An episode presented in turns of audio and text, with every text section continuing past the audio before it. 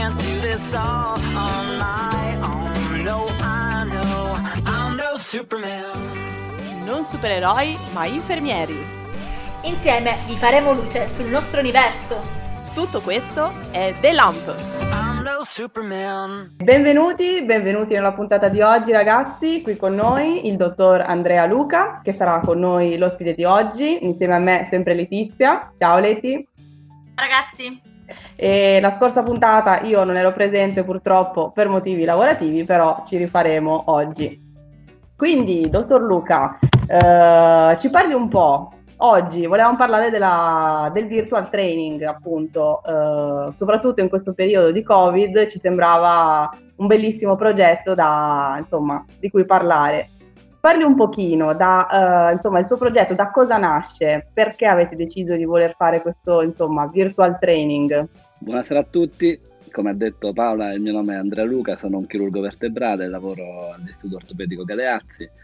Ehm, da circa tre anni abbiamo fondato insieme ad altri soci una startup che si chiama Hypersurgery eh, con l'obiettivo di trasferire conoscenze se- da settori tecnologici innovativi in ambito medico. Il primo movens del progetto è rappresentato dalla mia esperienza personale fondamentalmente. Come per tutti la mia formazione di medico prima e specialista successivamente ha richiesto un percorso piuttosto lungo, costellato da esperienze sia esaltanti ma anche inevitabilmente da, da- da momenti di, di frustrazione.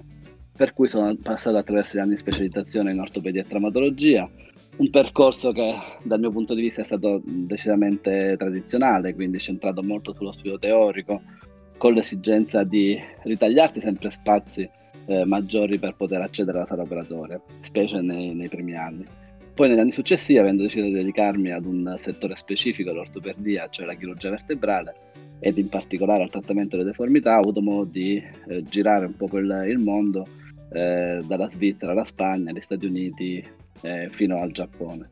Nel 2018, durante l'ultimo viaggio, almeno fino a questo momento, eh, a New York, mi sono guardato un po' indietro, ho avuto tempo e modo di riflettere sul mio percorso formativo e la domanda che mi sono posto è come sarebbe stato il mio percorso ehm, e di conseguenza come sarei stato io come chirurgo se avessi avuto a disposizione i mezzi diversi da quelli che ho utilizzato, con, speri- con specifico riferimento alle nuove tecnologie. E da qui l'idea di sfruttare le potenzialità della realtà virtuale e della realtà aumentata per creare delle piattaforme educazionali innovative ed altamente performanti per le nuove generazioni.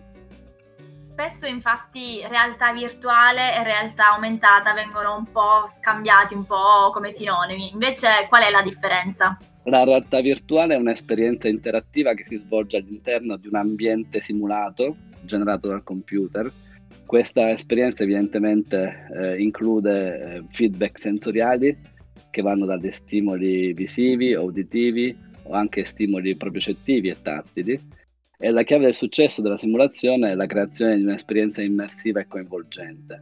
L'ambiente simulato può essere simile al mondo reale o totalmente fantastico e questo quindi ovviamente permette di dare libero sfogo alla fantasia nella creazione di eh, scenari e situazioni nelle quali eh, l'utente si trova a interagire. La realtà aumentata corrisponde alla visione invece del mondo reale, eh, quel mondo fisico, implementata da elementi generati dal computer e quindi possono essere suoni, video o più in generale elementi, elementi grafici. Entrambe le esperienze richiedono specifici equipaggiamenti che però ormai sono a disposizione eh, sul mercato in maniera e sono reperibili piuttosto facilmente. Quali sono questi, questi strumenti che appunto si trovano in commercio?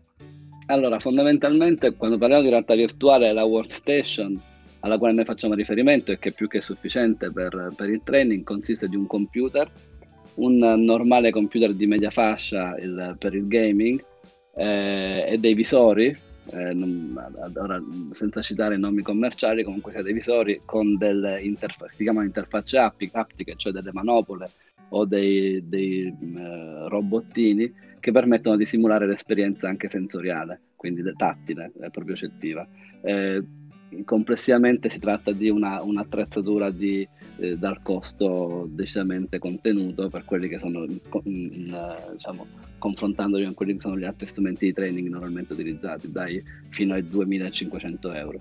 Poi i principali vantaggi rispetto ai manichini, così per eh, cioè quelli che un un po' si trovano nelle aule formative. Ok, esattamente.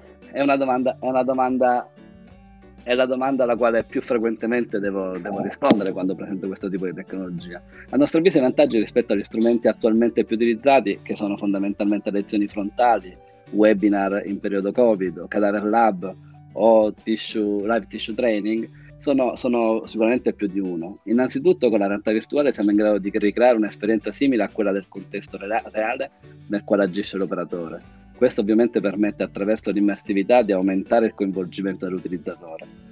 Il simulatore inoltre, a seconda del livello di esperienza eh, impostato, è in grado di creare situazioni inaspettate, come ad esempio complicazioni o varianti anatomiche dalla procedura, che questo è un, un, elemento realmente unico e innovativo. Per esempio, con il manichino, con il cadavere, non possiamo creare situazioni alternative rispetto a quelle che, eh, anatomiche che il, che, il, che il cadavere o il manichino offre.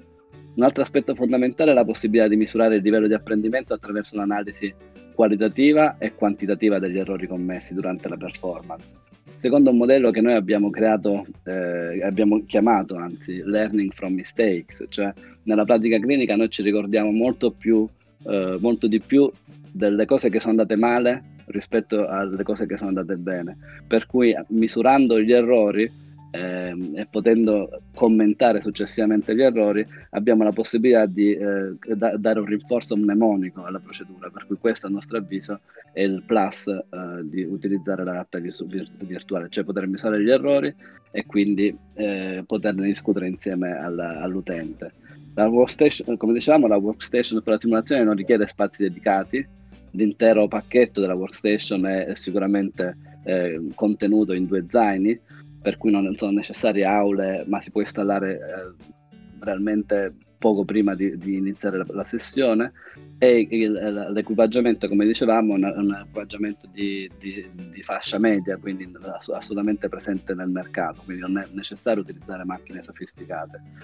Questo insieme al fatto che il simulatore può essere utilizzato in maniera indefinita 24 ore su 24 7 giorni su 7 permette nel medio termine di rendere la spesa globale eh, decisamente bassa facendo in modo che il simulatore possa essere impiegato anche in contesti socio-economici, eh, socio-economici svantaggiati, come ad esempio la formazione nei paesi in via di sviluppo. E proprio a questo proposito, nell'ultimo summit del G20, nel quale abbiamo presentato questa tecnologia, abbiamo una camp- lanciato una campagna per la raccolta fondi per la creazione di una piattaforma educazionale che includesse eh, i paesi in via di sviluppo. Il nome della campagna è AID, dove l'acronimo inglese sta per Affordable e quindi poco oneroso, Interactive e Democratic, perché dal nostro punto di vista soddisfa pienamente principi ippocratici di inclusione ed eguaglianza che permettono di superare le barriere socio-economiche, ma anche geografiche e culturali.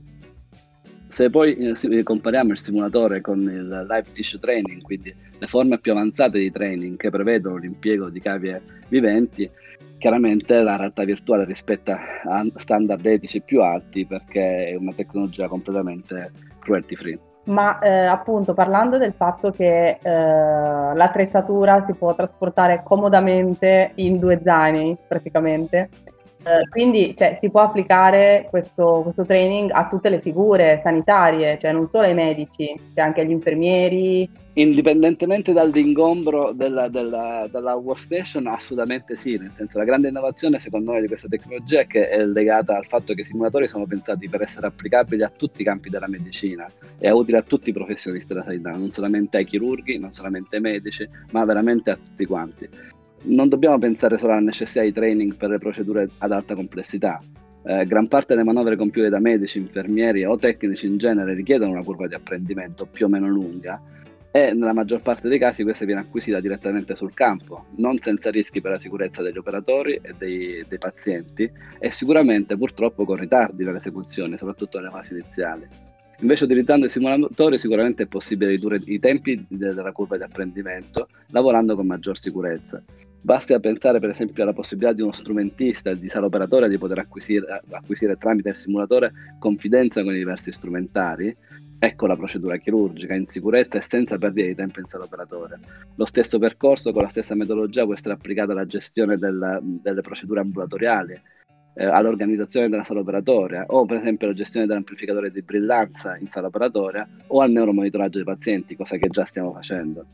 Personalmente quindi penso che questa metodologia di training sia impattante anche in ambito infermieristico, dove è richiesto un elevato standard di performance sin dalle prime battute del percorso di formazione, però con una curva di apprendimento basata quasi interamente sull'imparare attraverso la pratica eh, sul campo. Per cui l'impiego dei simulatori in VR potrebbe permettere di ridurre la, la, durata della curva di apprendimento, superando in sicurezza sia per gli operatori che per, per, per i pazienti gli standard attuali con un percorso sicuramente anche meno stressante, che è un altro aspetto che viene trascurato per chi entra in, per la prima volta in, una, in un percorso diciamo, clinico, lo stress di non dover sbagliare è un qualche cosa che può essere limitante la capacità di apprendimento.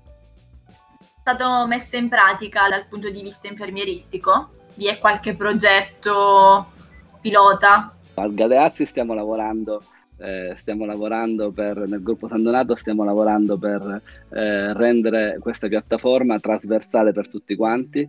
In questo momento il simulatore che è già a disposizione eh, è un simulatore che prevede anche una parte di gestione della sala operatoria, quindi abbiamo un simulatore di una procedura chirurgica che prevede anche la gestione eh, della, della, della, sala operatoria, per cui sì, siamo già, così come anche per il neuromonitoraggio, per cui sì, ci sono già del, del diciamo, delle, delle, parti che possono utilizza- essere utilizzati dal simulatore. Dovete immaginare un simulatore, la, la, la, una grande efficacia anche del simulatore è che può essere spacchettato l'intera simulazione per cui può essere orientata verso, verso specifiche, specifiche eh, competenze nel momento in cui questo sia necessario. Eh, le future evoluzioni fondamentalmente eh, noi stiamo cercando di replicare appunto non solo, non solo uh, le procedure chirurgiche, ma qualunque aspetto della realtà lavorativa in ambito, in ambito medico, in modo da creare nuovi scenari educativi. Per cui appunto abbiamo, stiamo sviluppando simulatori so, per realtà molto diverse, non solo la chirurgia, ma ad esempio abbiamo fatto una procedura per la nefrologia, quindi ehm, eh, per la gestione infermieristica come della sala operatoria e anche per il monitoraggio dei, dei, dei pazienti. Apparentemente i simulatori sono molto diversi tra loro, però sono accomunati tutti dalla stessa metodologia di, eh, del processo educazionale che costituisce lo scheletro, quindi l'elemento fonda, fondante, eh, che permette di garantire un meccanismo di trasferimento di competenze che sia non solo efficiente ma anche misurabile. Ah, eh, per esempio questo periodo di pandemia, quindi il periodo di Covid, sta influenzando il vostro progetto? Cioè sia in positivo che in negativo o, o solo in positivo, diciamo? Questa, questa, è un'altra domanda, un'altra domanda cruciale. Diciamo che inizialmente la pandemia con la restrizione che ha imposto è stata sicuramente una, una seria minaccia al progetto non, non, posso negare che la necessità di sospendere una serie di corsi già avviati di training che erano stati già programmati ha, mi ha fatto personalmente temere per il peggio per il, per il, progetto, un po' perché gli utili previsti sarebbero, stati, eh, sarebbero serviti per finanziare la ricerca e sviluppo in questo settore, un po' perché chiaramente anche la visi- visibilità che ne sarebbe derivata ci avrebbe aiutato sicuramente a portare alla ribalta eh, con, con, maggior forza il nostro progetto. Per cui abbiamo dovuto fare di necessità virtù sicuramente e posso dire con una certa soddisfazione che la pausa imposta ci ha permesso di migliorarci in alcuni aspetti a rendere ancora più solida la nostra proposta educazionale. Infatti durante i primi mesi del lockdown abbiamo sviluppato mo- una modalità di simulazione in remoto, cioè il simulatore consente a operatori situati in posti fisici differenti, lontani, di cooperare e interagire nello stesso ambiente virtuale, nello stesso momento e nella stessa procedura, tutto contemporaneamente. E questo secondo me è il contributo più importante dei mesi che abbiamo dedicato alla ricerca e sviluppo eh, forzata, diciamo, che ci consente oggi di poter fare training anche in, in remoto, superando completamente le complessità dell'organizzazione di eventi formativi dovute alla pandemia. Eh, dal momento che la formazione potrà essere fatta eh, rispettando tutte le norme di distanziamento sociale potenzialmente anche a casa. I mesi di stop poi hanno permesso inoltre di rendere la metodologia di, di training ancora più efficace e scientificamente solida, anche grazie al, al, all'aiuto di consulenti esterni stranieri e a questo proposito, se me lo consentite, è doveroso ringraziare eh, Susan Eaton Wright, che è una trainer che ci sta dando una grossa mano nel dare solidità scientifica al progetto. Per cui direi che nel nostro caso abbiamo fatto di necessità virtù tramutando una potenziale minaccia che era lo stop imposto dal Covid in un'opportunità eh, unica, diciamo. Quindi diventare chirurghi comodamente da casa, una sorta di smart working. Sì, po- sì, diciamo che, che detta così sembra un po' troppo semplicistica. In realtà crediamo la possibilità, la possibilità di avere un trainer contemporaneamente e dei trainee contemporaneamente nella stessa sala in remoto è un'opportunità. Non l'abbiamo pensata molto appunto per i paesi in via di sviluppo mh, nella prima fase eh, dopo il- il- la pandemia perché non torneremo secondo me immediatamente a fare quello che facevamo prima perché comunque verranno mantenute le, le regole di distanziamento sociale, le limitazioni, quindi nel numero e tutto. Però diciamo che questa è un'opportunità, ehm, diciamo che funziona abbastanza bene nel senso che eh, siamo in grado di lavorare contemporaneamente senza eh, cosiddetti lag, senza, senza interruzioni e diciamo un qualche cosa aggiuntiva. Dal mio punto di vista, per la mia storia personale, non sostituisce la bellezza del trovarsi e scambiarsi opinioni e fare anche eh, una rete sociale che è tipica dei congressi, però diciamo in questo momento secondo me è, un plus al percorso formativo che noi possiamo fornire sicuramente. Da lì a dire che riusciamo a essere chirurghi o infermieri da casa forse è un po', un po troppo ottimistica, però non si sa mai. Comunque è un'ottima alternativa a quello che avevamo prima, al tradizionale. Assolutamente. La, la defi- la definirei, la definirei un, un qualche cosa di aggiuntivo che per il momento secondo me non sostituisce, ma eh, aumenta sicuramente il pacchetto formativo di cui, di cui siamo a disposizione, che abbiamo a disposizione. perché immagino che comunque gli specializzandi prima affollavano, tra virgolette, le sale operatorie, quindi ovviamente con il distanziamento è tutto quasi impossibile, quindi Esattamente, il, problema è sempre quello.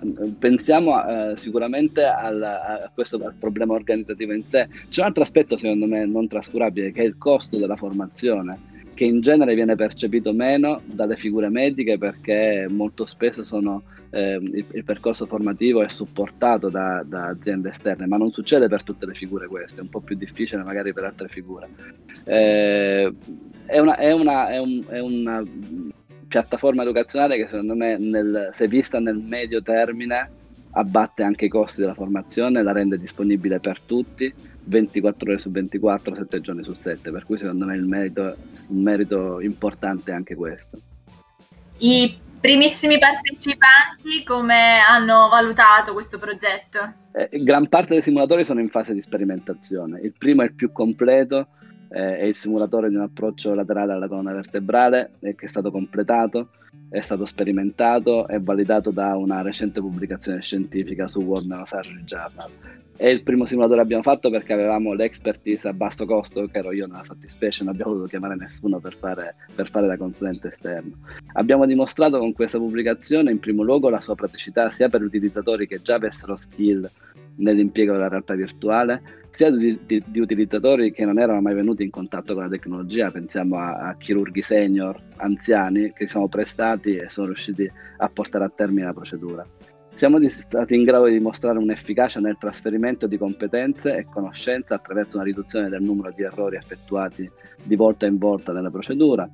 In modo meno scientifico direi che c'è stata molta curiosità, possiamo dire che c'è stata molta curiosità e collaborazione anche da parte degli utilizzatori, per cui comunque al di là del- dei risultati eh, che abbiamo ottenuto è stato divertente fare training e questo sicuramente non guasta quando si ha a che fare con, con- per, per rompere il ghiaccio, quando si ha a che fare con, con, eh, chirurghi o comunque sia ehm, personale più giovane che una- mostra una certa eh, difficoltà nella fase iniziale ad approcciare il percorso di formazione. Ma qualche, per esempio, i limiti di questo progetto, quali potrebbero essere? Sicuramente non è, tutta, non, è, non, è, non è tutto rose, ci sono ancora dei limiti combatt- sui, quali stiamo, sui quali stiamo lavorando e con i quali ci, stiamo affrontando. Eh, eh, I limiti secondo me sono fondamentalmente di natura tecnologica e non c'è dubbio, visto l'esplosione della tecnologia nel, nel, nel mondo e nei, più disparati ambiti. In primo, eh, chiaramente i leader sono in questo il, il gaming. Eh, sono sicuro che quindi questi, questi limiti verranno superati abbastanza, abbastanza velocemente. Tra i difetti c'è quindi il fatto che la risposta in termini di feedback aptico, cioè la sensazione di, eh, di ehm, toccare qualche cosa, in questo momento non è efficace. Cioè noi con, con gli strumenti che abbiamo e che ci permettono di, di muovere eh, gli oggetti, non abbiamo un ritorno in termini di sensibilità tattile eh, o, pro- o propriocettiva. Per esempio, se immaginate nella procedura del, del, che abbiamo sviluppato per la chirurgia vertebrale, muovere dei visceri senza poter sentire eh, la resistenza dei visceri stessi è qualcosa di strano, no? Però in realtà eh, abbiamo puntato, abbiamo cambiato la metodologia di training per cui muovere il viscere non rappresenta l'obiettivo, ma è solamente un passaggio perché è una fase meno importante. E poi sicuramente abbiamo già cominciato a lavorare, eh, saremo in grado in futuro di, di superare questo, questo, ostacolo perché sono, su, saranno su, sul mercato a breve dei nuovi apparecchi che permettono anche di, di gestire questo aspetto quindi del, del feedback aptico, per esempio i guanti specifici per la realtà virtuale che sono già in commercio ma ancora non sono pronti eh, per essere utilizzati nella pratica clinica e che in futuro sicuramente saranno più performanti. Un altro, che, un, altro, un altro, problema, un altro limite che mi viene sempre eh, posto è il costo, quanto costa eh, disegnare una procedura per il simulatore. E quindi quello che normalmente viene, viene obiettato essere un, un, un, limite della procedura, secondo me, come vi avevo accennato prima, rappresenta comunque un vantaggio nel medio periodo eh, perché dotarsi di questa tecnologia nel medio periodo può generare valore de- dall'investimento iniziale, tramutando quindi una spesa in un investimento redditizio, cioè creando una piattaforma con più stimolatori, eh, attraendo eh, aziende, attraendo um, personale per fare formazione, questo chiaramente permette di, di creare, di, creare di, di, ripagare il costo iniziale. Eh, infatti abbiamo riscontrato che questa, la piattaforma educazionale che abbiamo ideato esercita una forte attrattiva sulle aziende che sono coinvolte nei percorsi di formazione del personale e quindi eh, sembrano essere motivate a investire eh, in questo progetto. Quindi potrebbe essere diciamo, un, nuovo, un nuovo futuro per la formazione, sicuramente associato ovviamente alla formazione di base che si, tecnica che sia sempre stata fatta, però diciamo che potrebbe essere un No, noi ci crediamo molto. Sì, assolutamente, noi ci crediamo molto, secondo noi è, eh, parte sicuramente come un, un piattaforma, una piattaforma eh, alternativa che ha il vantaggio di essere sicuramente molto, uh, molto uh, affascinante, soprattutto per nuove generazioni, ha un contenuto uh, solido da un punto di vista scientifico, da un punto di vista tecnico, per cui diciamo, partiamo in sordina e diciamo ok, affianchiamoci al resto e vediamo che succede, però diciamo ci sono grosse, ehm, grosse possibilità che si affermi come uno dei principali strumenti per il futuro per fare formazione, o almeno è quello che speriamo, visto quanto abbiamo investito in termini di tempo e di conoscenza su questo tipo di, di, di tecnologia. Anticipando un po' le domande che sicuramente ci arriveranno, esattamente che cosa vedono i partecipanti? Cioè vedono il lettino, vedono la persona, hanno in mano un bisturi, così per entrare più nello specifico è la cosa più, più difficile da, da, far capire a chi non ha mai provato la realtà virtuale. Quando mandiamo video in giro, quando ne parliamo, sempre, c'è sempre della freddezza. Quando indossano la, il, il, visore cambia completamente. Cioè, quando l'utente che indossa il visore è in una sala operatoria, con tutti gli strumenti della sala operatoria, con i rumori della sala operatoria, a, prima di avere un bisturi in mano, perché per me è molto più importante, deve sapere come gestire il paziente in sala operatoria, dove muovere, cosa muovere, come met- disporre l'amplificatore di brillanza, come disporre gli strumenti, eh, eh, per esempio i, il, il, i, tavoli, i, tavoli, per la chirurgia, cioè deve organizzare esattamente come facciamo realmente in sala operatoria. Nel momento in cui ha superato questa prima fase può accedere al, all'intervento chirurgico, ha un bisturi in mano, coagula, taglia, fa tutte le cose che fanno i chirurghi e che si divertono. Ma se la vediamo per esempio dal, dal, dal lato del ferrista, il ferrista avrà i suoi strumenti sul tavolo, li dovrà disporre nella maniera che normalmente è la maniera più idonea, dovrà seguire le fasi dell'intervento chirurgico. Nel caso specifico misuriamo la latenza tra la, la richiesta dello strumento è il passaggio dello strumento, che è quello che poi in, in ultima analisi è, una, è, diciamo, è, il, è, il, eh, la cartina di tornasole di quanto quel, quello strumentista è preparato su quel tipo di procedura. Oppure nel neuromonitoraggio, per esempio, per i tecnici della, di neurofisiopatologia, eh, facciamo fare la, la preparazione del, del, del del paziente prima dell'intervento chirurgico con il posizionamento del, eh, del, eh, dei sensori, diciamo così, degli elettrodi, e con la visualizzazione su un monitor del, del, del, del segnale elettrico del, in, dei potenziali evocati somatosensoriali e motori. È esattamente quindi quello che succede in sala operatoria, quindi sei dentro la sala operatoria puoi anche camminare nella sala operatoria, cioè non è una camera a 360, eh, è proprio puoi muoverti nella sala operatoria e guardare quello che guarderesti in sala operatoria e interagire con gli strumenti della sala operatoria. Quindi è come stare in sala operatoria in ultima analisi.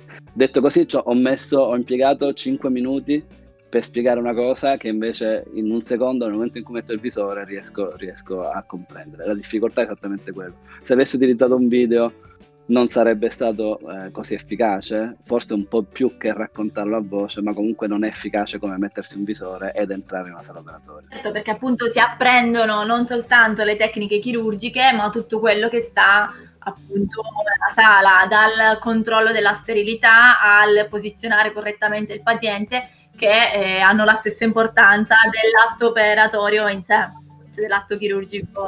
Assolutamente, ma poi eh, poi noi stiamo parlando di chirurgia perché è la cosa alla quale viene attribuito la maggior grado di complessità e quindi chiaramente c'è maggiore eh, stress nell'approcciare una, un, un, percorso di, di, formazione, però anche procedure ambulatoriali, immagina una gastroscopia, immagina qualunque cosa, richie- è richiesto una checklist, è richiesto una serie di passaggi non rispetto di questi passaggi può generare un outcome negativo, che è quello che noi simuliamo nella procedura chirurgica, e questo percorso riguarda sia il medico ma riguarda anche l'infermiere.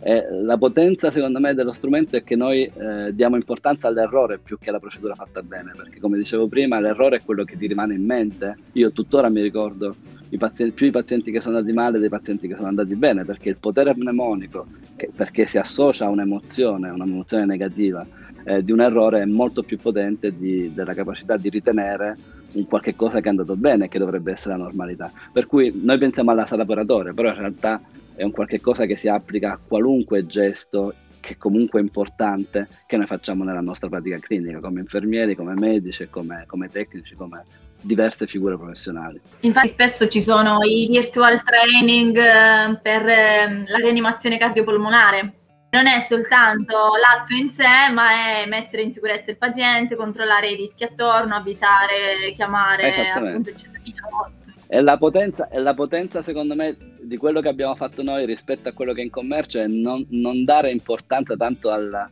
al dettaglio tecnico, a quanto, uh, a quanto importante è il, l'aspetto tecnico. Facevo prima l'esempio di manipola, manipolare un viscere, no?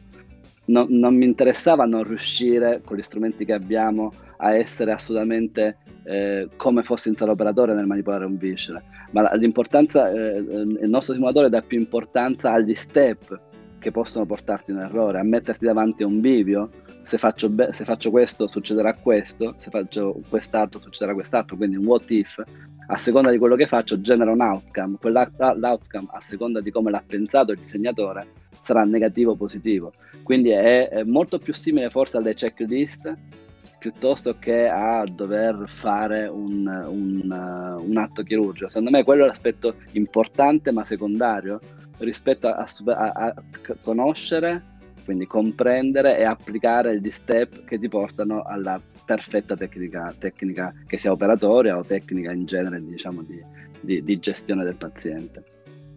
Perfetto. Perfetto. Grazie mille. Grazie mille per il momento, è stato un piacere. Ciao, In bocca al lupo grazie, per la vostra buona serata. Ciao, buona serata.